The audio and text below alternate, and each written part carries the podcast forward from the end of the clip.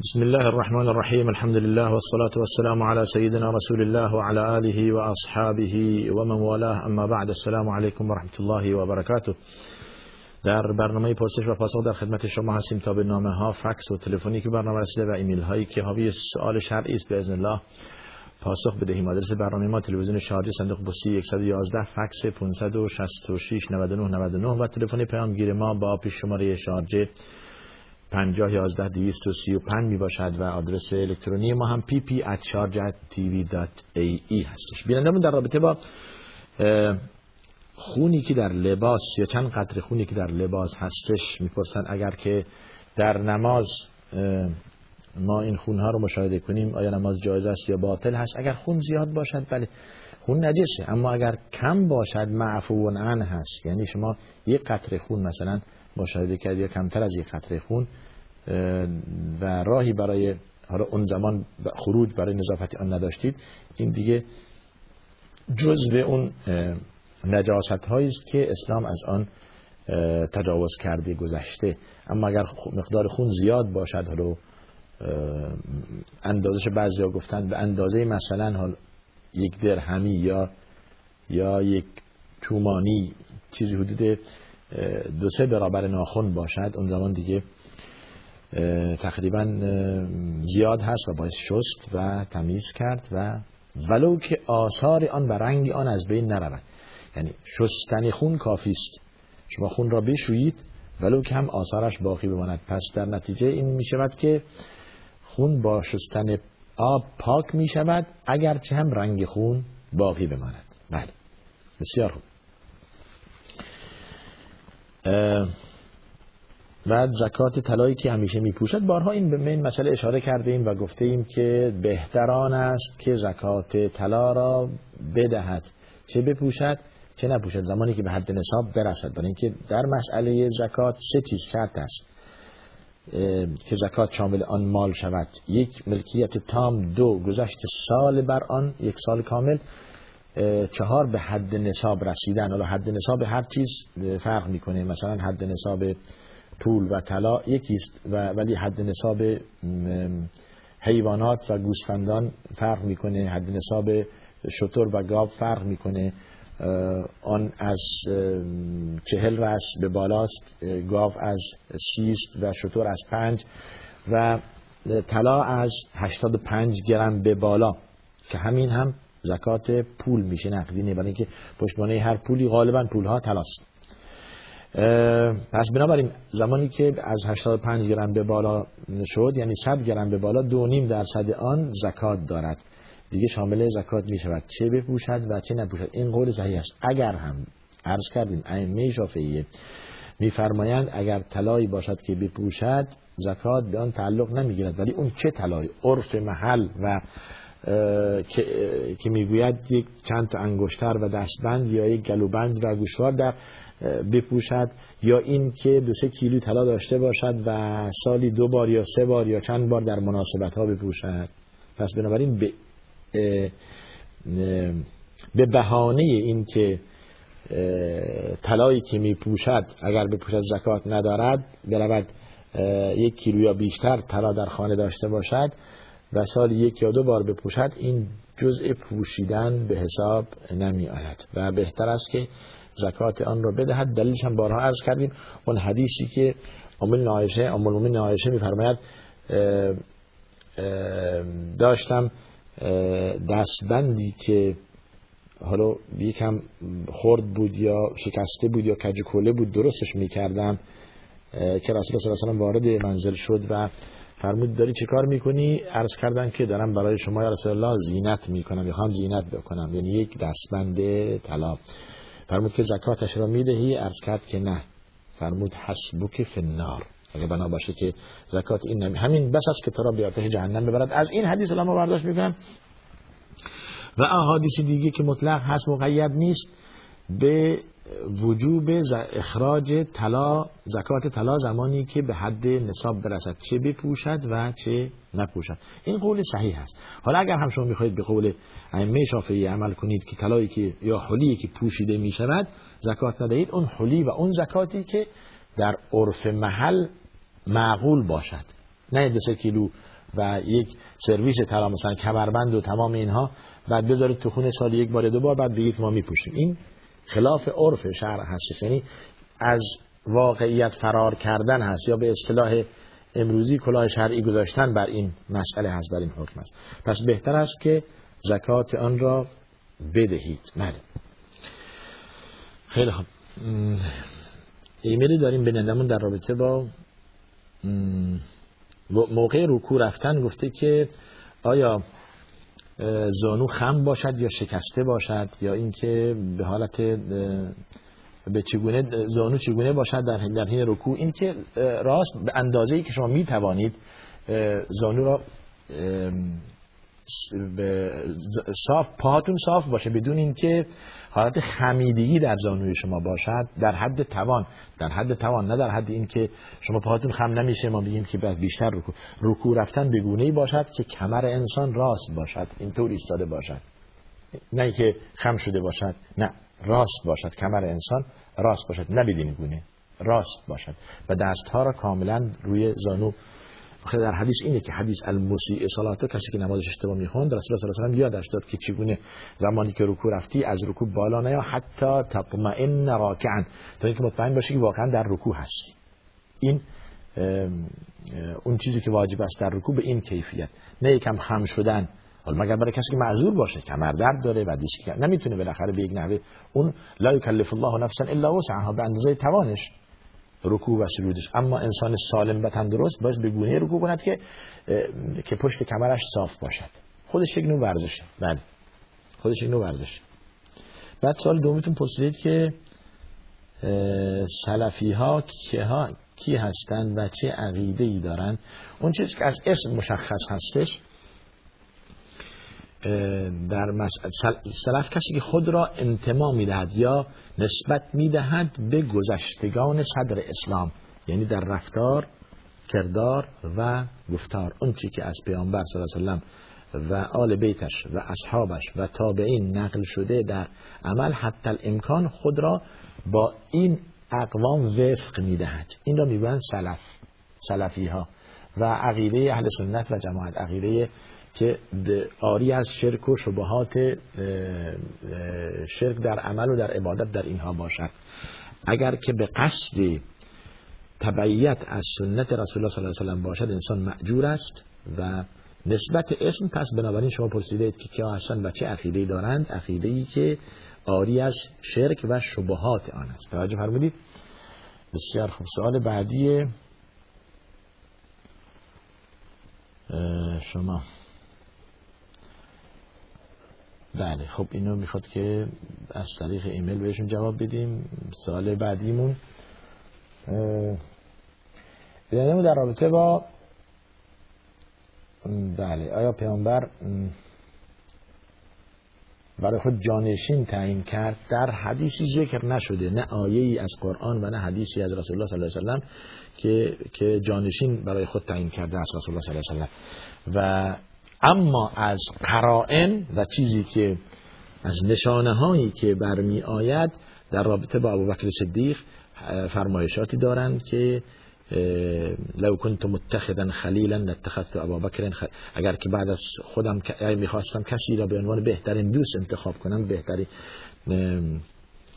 صاحب و دوست اختیار کنم ابوبکر صدیق را اختیار می‌کردم و در جایگزینی نماز و پیش نمازی در مرض موت رسول الله صلی الله علیه و زمانی که مریض بودن دستور دادن که ابابکر پیش نماز بشوند. حتی ام المؤمنین عایشه میفرماید که من اعتراض نه به عنوان اعتراض گفته عرض کردم پیشنهاد دادم که یا رسول الله پدرم خیلی دل نازک است و در نماز گریه می کند کسی دیگر دستور بدهید تا پیش نماز بشود که تحملی آن داشته باشد. فرمود که من می‌گویم ابابکر پیش نماز بشود. دو سه بار این تکرار کردن رسول الله صلی الله علیه و و در در مرز موت رسول الله صلی الله علیه و ابابکر پیش نماز شدن تا زمانی که رسول الله دیدن از خانه بیرون میان رسول الله ابابکر خود را عقب کشیدن که اشاره فرمودن ان کما انت در جای خود بیست. و در روایت داریم که دیگه نمیشه که رسول الله باشه و پیش نماز ابابکر باشه و رسول الله پشت سر ابابکر نماز بخونه. نه. دیگه رسول الله ایستاد و اقتدا ابوبکر صدیق اقتدا به رسول الله صلی الله علیه و سلم کردن و مردم هم اقتدا به ابوبکر کرده بودند و از این قبا از این قبیل از این قبیل نشانه ها و دلایل و قرائن برای وجود ابوبکر صدیق به عنوان خلیفه اول صاحب و یار غار پیامبر در مسافرت در هجرت آیه‌ای که درباره این بزرگوار نازل شد. اذ هما في الغار اذ يقول لصاحبه لا تحزن ان الله معنا. ثاني اثنين اذ هما في الغار اذ يقول لصاحبه لا تحزن ان الله معنا. در رابطه با حضرت ابوبکر صدیق هستش در سوره توبه زمانی که در غار به ابوبکر صدیق دلداری می‌داد. ابوبکر میفرمود یا رسول الله اگر یه نفرشون الان از زیر این غار نگاه کنن ما رو می‌بینن. فرمود نترس خدا با ماست. ما ظنک بثنین الله ثالثهم شما چی خیال می‌کنید؟ ما دو نفریم خدا سومی ماست خدا با ماست. پس ان الله معنا. ناراحت نباش. دلداری می‌داد به ابوبکر صدیق. ابوبکر حریص بود رضی الله عنه بر سلامت و صحت رسول صلی الله علیه و نه نکنه که آسیب و اذیتی ببینه از طرف قریش اگر که جا و مکان آن را پیدا کردن.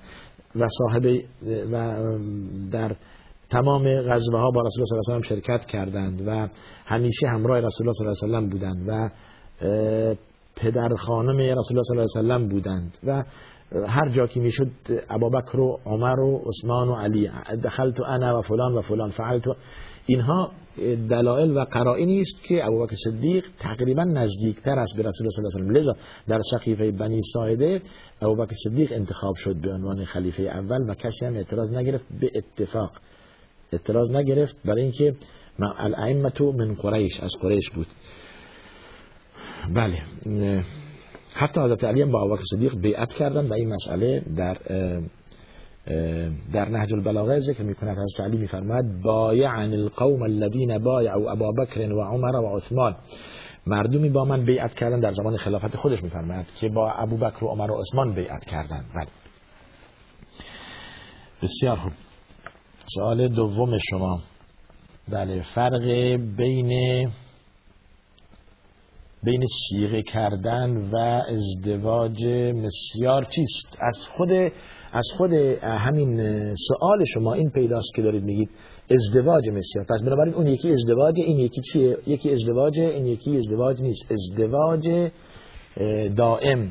ازدواجی که با دو شاهد و اجازه ولی و مهر المثل انجام می‌گیرد. سیغ ازدواجی است موقت. یک ساعت یا دو ساعت یا یک روز یا یک ماه یا یک سال درش وقت محدوده. ازدواج ازدواج شرعی درش وقت محدد نیست. و با بودن شاهد و ولی هست. ولی دختر یا اون زن ولی لا نکاح الا ولی و شاهده عدل.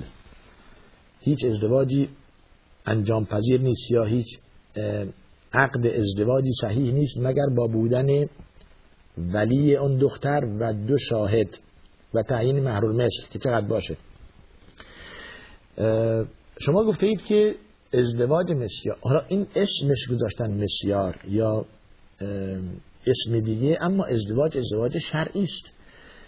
همون بودن دو شاهد در شرطه و همون اجازه ولی در شرطه و همون تعیین محرول مثل در شرطه حالا اسمش گذاشتن مسیار و وجه تصمیهش چیست؟ این مسئله ما بحث می‌کنیم. یک سری تنازل و گذشت از حقوق از طرف زن هست. از طرف زن هست. در اصل آن است که اگر مرد ازدواج کند باید نفقه و مسکن و لباس اینها برای یا مبیت شب ماندن برای خانم خود تهیه کند. این وظیفه مرد از وظیفه شوهر است.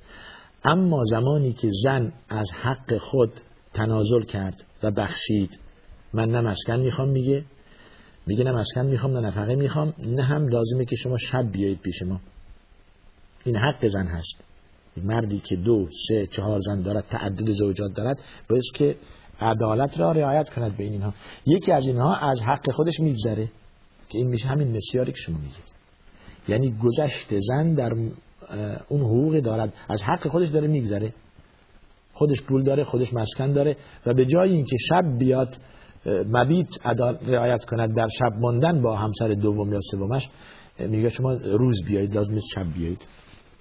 توجه کردید. پس بنابراین یک سری آسانی برای مرد هست. از کلمه یسر حالا اگر بگیریم مسیار یا بعضی اسمش داشتن نهاریات یعنی روز یعنی که زن شوهر در روز در شب با هم نیستن روز با هم هست.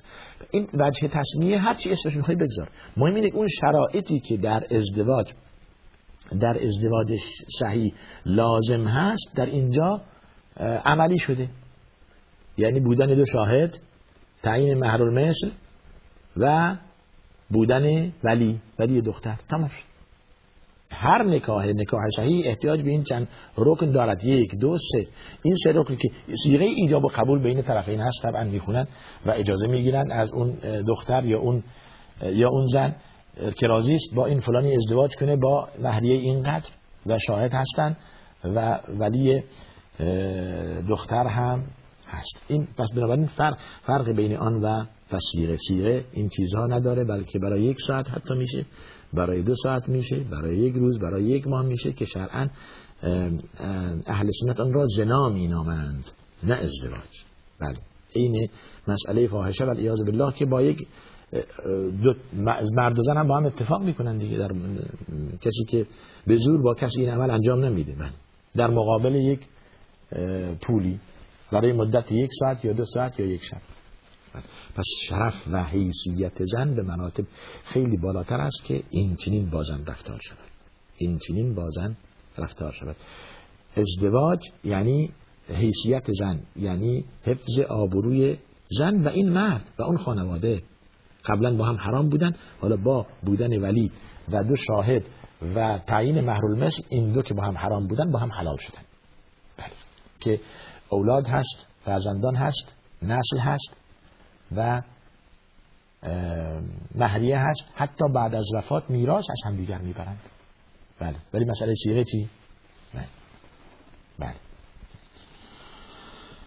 بسیار خوب. بله.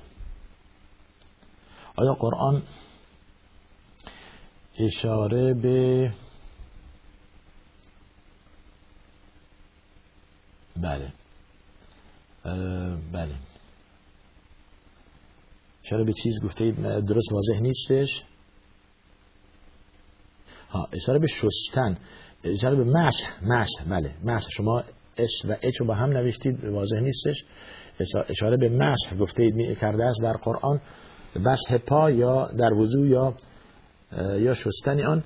ببینید در اصل آن است که قرآن اشاره به شستن آن کرده. اون جمله‌ای که میفرماید و مسحو به رؤوسکم و ارجلکم واو عاطفه معطوف است بر اغسلو بر فعل امر اغسلو. این آیه آیه 6 سوره مائده است. بنویسید آیه 6 در سوره مائده میفرماید یا ایها الذين آمنوا اذا قمتم الى الصلاه فاغسلوا. خوب توجه کنید. فاغسلوا وجوهكم وأيديكم إلى المرافق. وامسحوا برؤوسكم وأرجلكم إلى الكعبين اونجا ایدیکم الى المرافق اینجا ارجلکم الى الكعبین درسته؟ حالا شستن صورت بشوید صورت خود را و دستها تا آرنج. و سر کنید و پای خود را بشویید. چون ممکنه بگید کجا کلمه بشویید؟ این و ارجلکم خودش معطوف بر فعل امر اغسلو. به دلیل منصوب بودنش.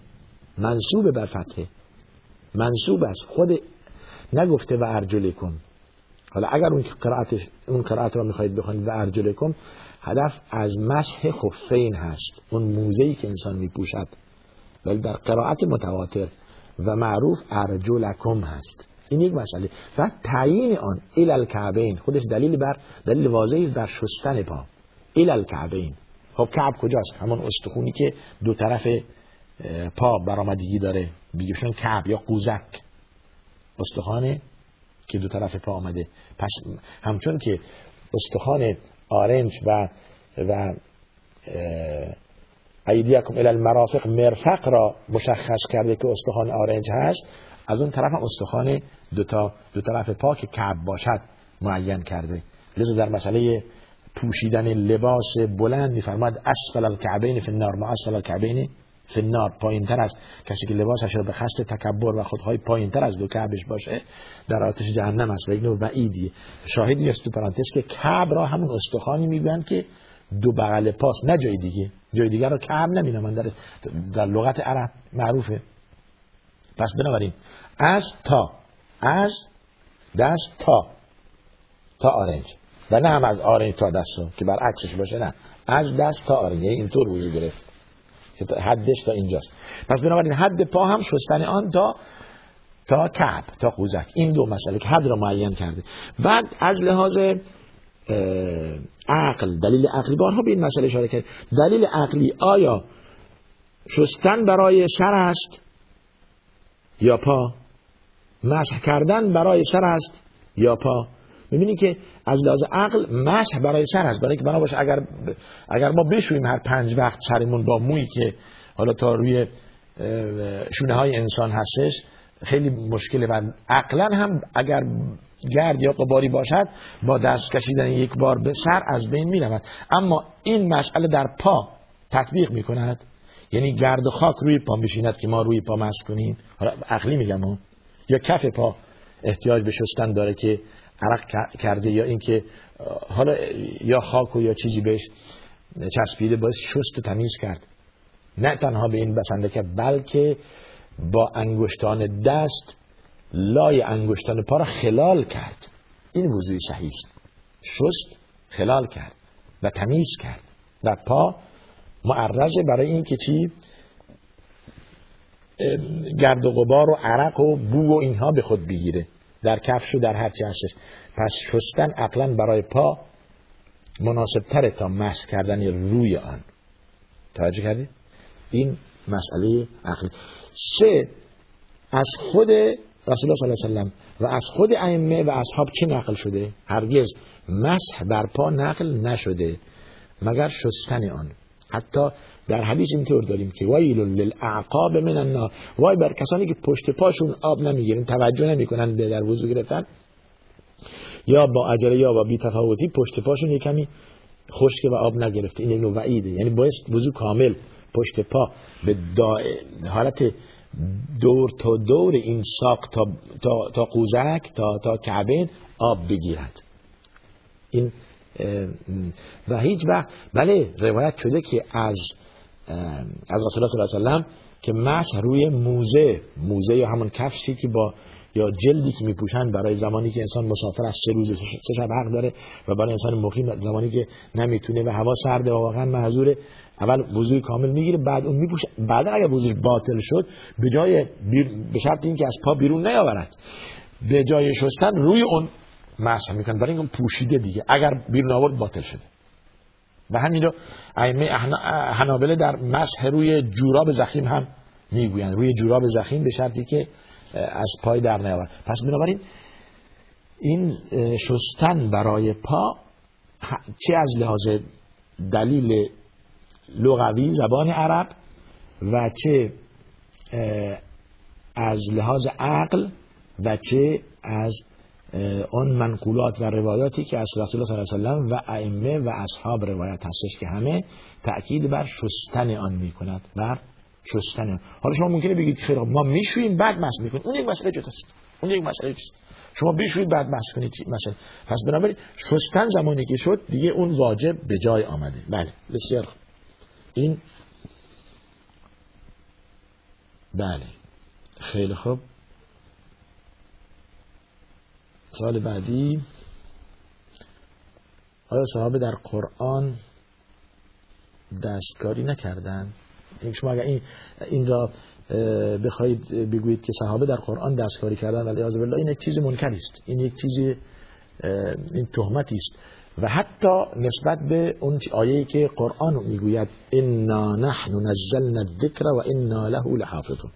ما قرآن را آفریدیم و به عهدهدار نگهداری آن از دستکاری و از چی و از کم یا اضاف بر آن است.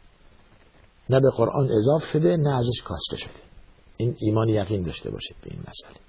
برای که اگر چنین باشد با آیه خودش تضاد داره دیگه. خدا قول داده انا نحن نزلنا الذکر و انا له لحافظون.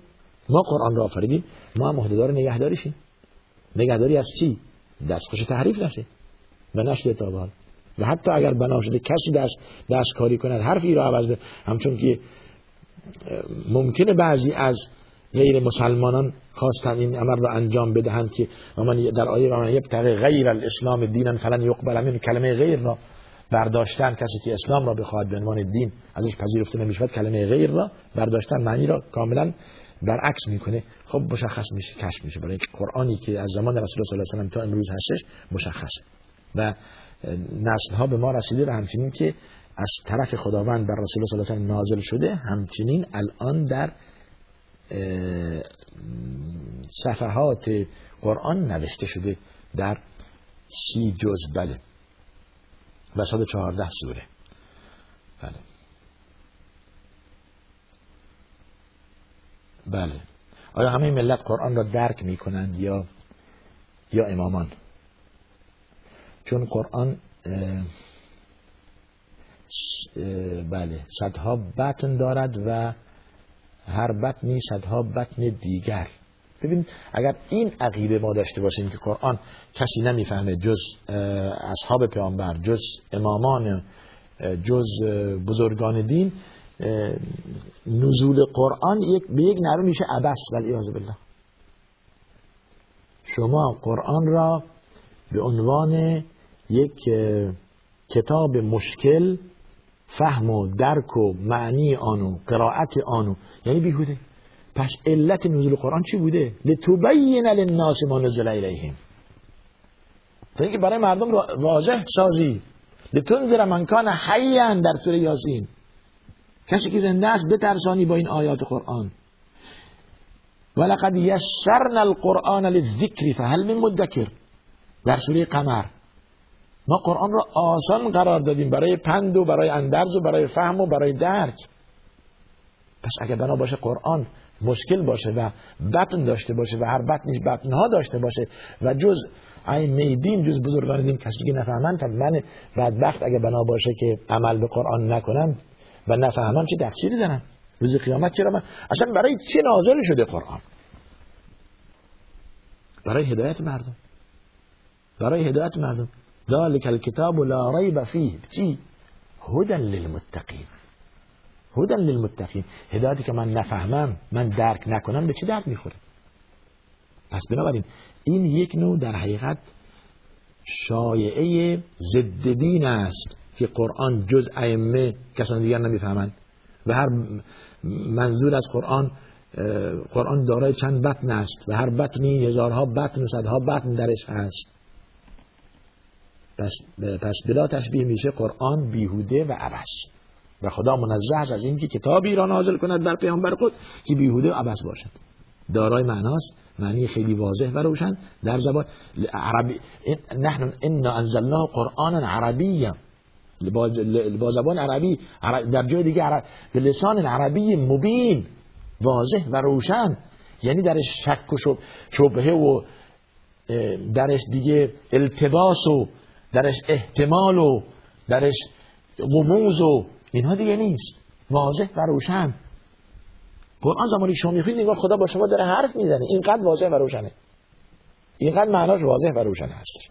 پس بنابراین نه این است که ما بگوییم قرآن دارای چند بطن است و هر بطن صدها بطن دارد. این شایعه است برای کسانی که می‌خواهند از اسلام اونها را از اسلام بزدایند در حقیقت دور کنند جدا کنند. به بهانه ای که آقا شما قرآن نمی‌فهمید.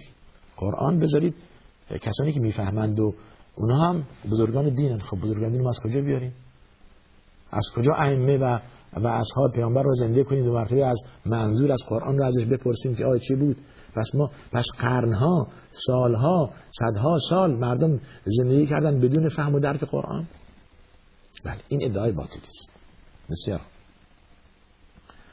نام دوازده امام در کدام سوره است؟ بله. هیچ کدام هیچ کدام فقط تنها تنها سور تنها شخصی که غیر از انبیا غیر از انبیا از صحابه رسول الله صلی الله علیه و در قرآن نامش ذکر کنه زید بوده است در سوره احزاب. بس فقط در سوره احزاب. و تنها زنی که نامش در قرآن برده شده از, مریم بوده است. مریم بطول. علیه السلام. و از صحابه رسول صلی الله علیه و فقط زید بقیه اسامی پیامبران هست بله.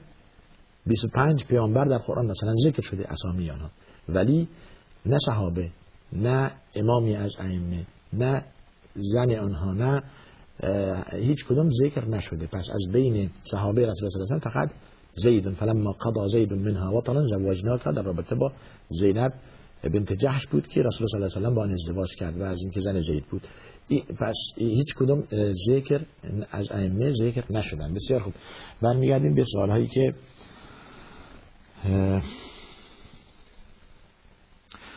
اگر به جای سی و سه بار سبحان الله و سی و سه بار الحمدلله و سی و سه بار الله اکبر بگیم سبحان الله و الحمدلله و لا اله الا الله الله اکبر کافی است؟ کافی است ولی اون چی که در در ذکر بعد از قرآن شده این است که بگوید سی سه بار سبحان الله سی سه بار الحمدلله سی سه بار الله اکبر بعد از نماز بعد از نماز منظورم است.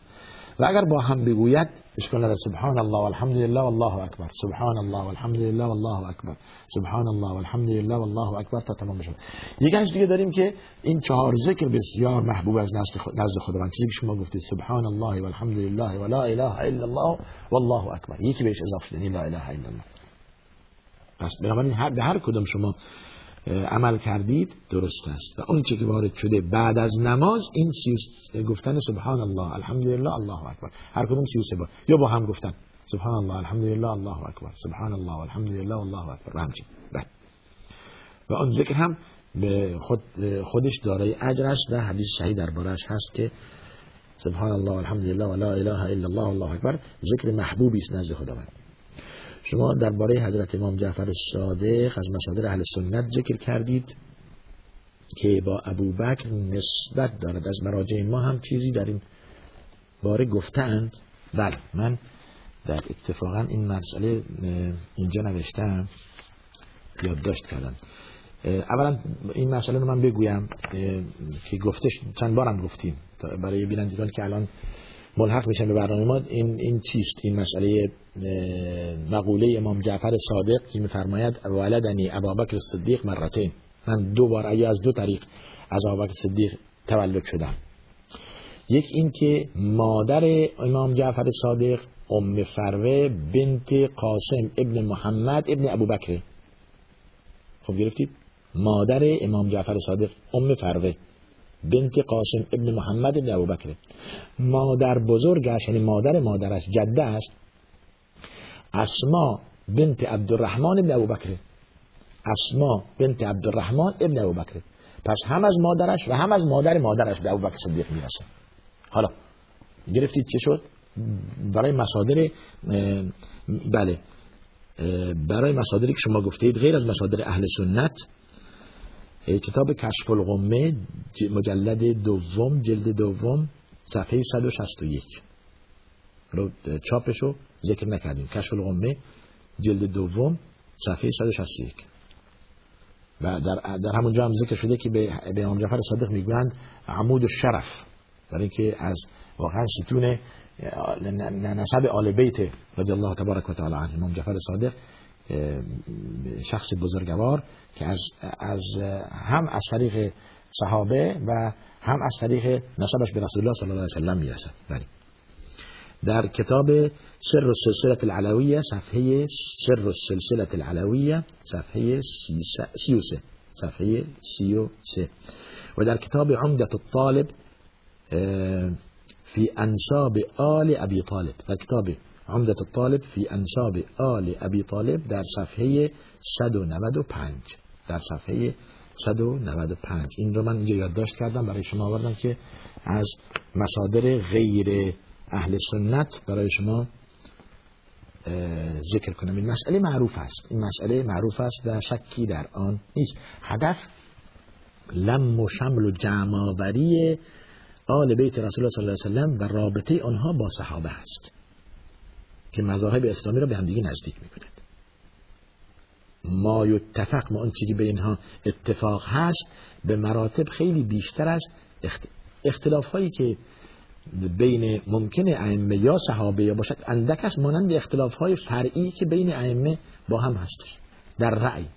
ولی در اصل همه با هم متفق در مسئله توحید و یکتا پرستی در مسئله عمل به قرآن عمل به سنت رسول الله صلی الله علیه و هیچ اختلافی با هم ندارن. عرض کردم اختلافی که هست اگر باشه چگونه مسائل فقهی و فرعی بین ائمه شافعی و حنفی و مالکی و حنبلی اختلاف هست؟ اگر باشه در این هست. اون هم هر کدوم برداشتی از نصی که از قرآن یا از سنت است یا از اجماع صحابه است. توجه فرمودید؟ بله. پس بنابراین این را میرساند که آل بیت رسول الله صلی الله علیه و چگونه با همدیگه صمیمانه بودن نسبت به همدیگه انصاب و اجدادشون به همدیگه می‌رسید و حتی وصلت کردن و دختر دادن و گرفتن از همدیگر.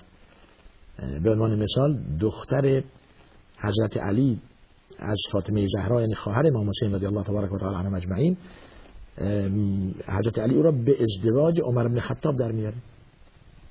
ام گلسوم ام گلسوم دختر حضرت علی دختر حضرت زهرا این خواهر امام حسین به ازدواج عمر بن خطاب در میاد.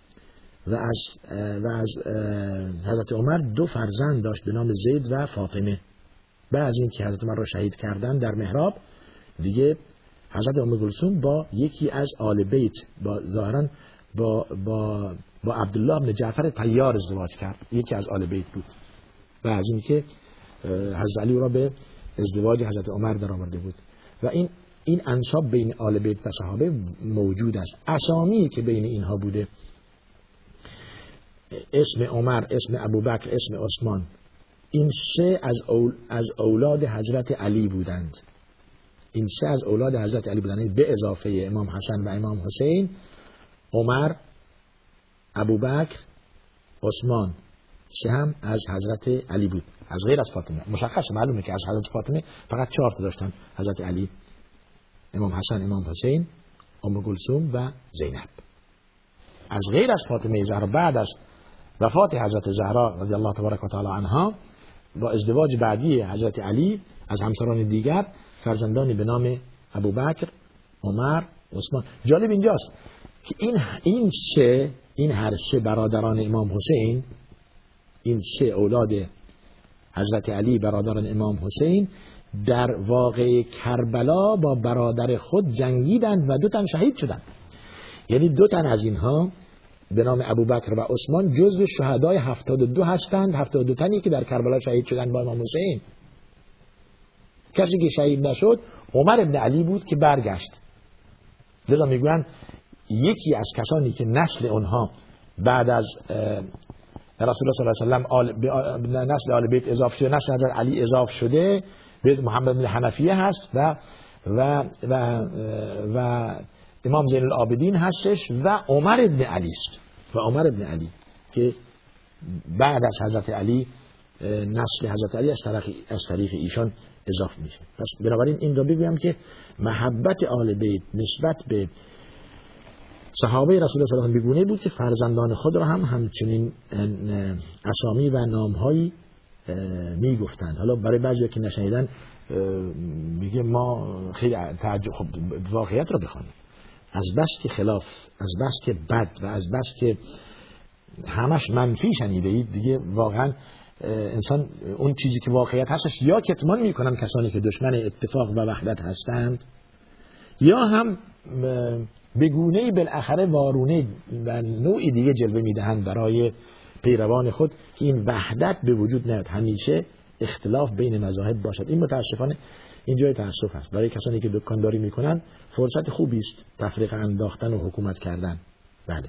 ولی برگردید به واقعیت تاریخ و بدانید چه اتحاد و چه اتفاقی بین ائمه آل بیت سلام الله علیه مجمعین و بین صحابه رسول الله صلی الله علیه و رضی الله عنهم مجمعین چه اتفاق و چه انسجام و چه برادران و چه اخوتی بوده است.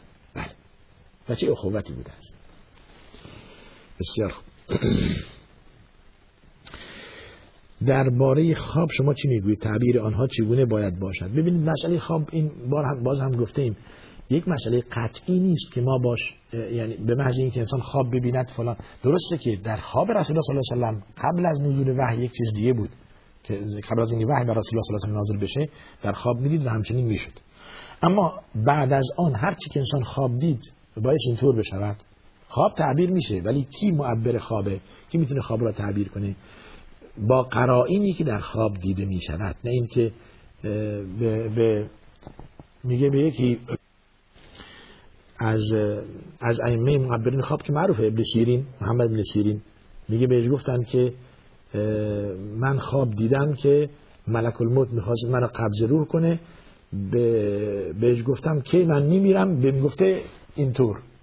نمی‌دونم گفت پنج روز یا پنج یا پنج ساعت یا پنج سال دیگه یا چقدر. خب کسی که معبر خوابه واقعا می‌دونه چطور تعبیر کنه گفته این گفته به پنج یعنی این پنج تا من نمی‌دونم کجا میمیره چه در رحم زن هاست که بارون میاد. اینها من نمی‌دونم. اما تدری نفس ماذا تکسب غدا. ان الله عنده علم الساعه. یعنی پنج تا از علوم غیبه. ان الله عنده علم الساعه. وينزل الغيث ويعلم ما في الارحام. وما تدري نفس ماذا تكسب غدا وما تدري نفس بأي ارض تموت. یعنی خداوند نزد خداست علم قیامت که قیامت میشه. بارون چقدر میلیمترش هست و چطوری است ویران کننده است یا نیست؟ کجا میاد؟ و چه در رحم مادر هاست خوشبخت یا بدبخت میشه؟ نه اینکه پسر دختره ها چگونه میشه؟ چه عمر می‌کنه؟ صالح میشه یا طالح میشه؟ و چه کسی فردا چه کار می‌کند؟ و چه کسی در چه سرزمینی میمیرد؟ این پنج تا جزء مفاتیح الغیب که کسی نمی‌دونه. پس اشاره کرده به پنج یعنی من نمی‌دونم این پنج تا. نه شما پنج هفته یا پنج ماه یا پنج سال دیگه می‌بینید. پس اینم و غالب خواب ها ادغات و احلام هست. این خب بر اثر پرخوری بر اثر دیدن یک فیلم یک سریال در اثر مشاجره و ناراحتی که بین دو طرف داره انسان خواب می‌بینه. پس بنابراین هیچ کمتر دنبال تعبیر خواب بدید و در حدیث اومده خوابی که مفزع یا مخیف باشد یا وحشتناک باشد اگر به کسی نگویی ضرری به تو نمی‌رسد. و این است که شما اگر به پهلوی راست خوابید چپ بخوابید اگر به چپ خوابید دراز بخوابید عوض بکنید. در حدیث اومده تعوذوا بالله من الشیطان الرجیم. اعوذ بالله من الشیطان الرجیم. و ادامه بدید به کسی هم نگویید. بازگو نکنید. بعضی هستن وسوسه دارن. من می‌خوام بدونم برم کتاب دنبال کتاب این این چه هستش؟ من خواب دیدم. هر کوچیک و بزرگی. به ما زنگ می‌زنن بابا دیشب خواب دیدم. نمی‌دونم با فلان دعوا فردا بعد دیشب خواب دیدم به فلان جا میرم. یه خونه بود اینطور بود. اینقدر دنبال تعبیر خواب نرید. بله. بسیار خوب. دارم اشاره می‌کنم که وقت تمامه خیلی خوب. گفته دعای تعویز و نوشتن هم بگردن آویزان کردن جایز نیست. چه حتی ولو که با آیه قرآن باشد. دعایی که معصور هست و وارد از رسول الله صلی یا آیه قرآن باید شفاهی باشد. شفاهی بر مریض خونده بشود. حالا این مریض یا مسحور باشد یا اینکه محسود باشد یا هرچی باشد یا مرض دیگر قرآن و دعایی که از رسول الله صلی الله وارد شده اللهم رب الناس اذهب البأس واشفی انت الشافی لا شفاء الا شفاء شفاء لا یغادر سقما یا دعای دیگه فقط با زبان نه با نوشتن. پس با نوشتن جایز نیست. از ولو که آیه قرآن باشد و آویزان کردن جایز نیست یا گذاشتن زیر بله زیر سر خود. و گفته پوشیدن لباس سیاه برای عزاداری جایز نیست و این اعتراضی است. از قضا و قدر خداوند عزاداری سه روز است. نه هفتم دارد نه چهلم دارد و نه عرض شود که انسان سیاه می پوشد به غرض اینکه یکی از بستگانش فوت کرده و این عرض کردیم اعتراض است بر قضا و قدر الهی. همان لباس عادی و سه روز بیشتر تعذیه نیست. بعد از سه روز دیگه کسی جلسه ای ندارد برای تعذیه و عزاداری. عرض کردم هفتم چهلم سال تمام اینها بدعتی است که در دین داخل شده.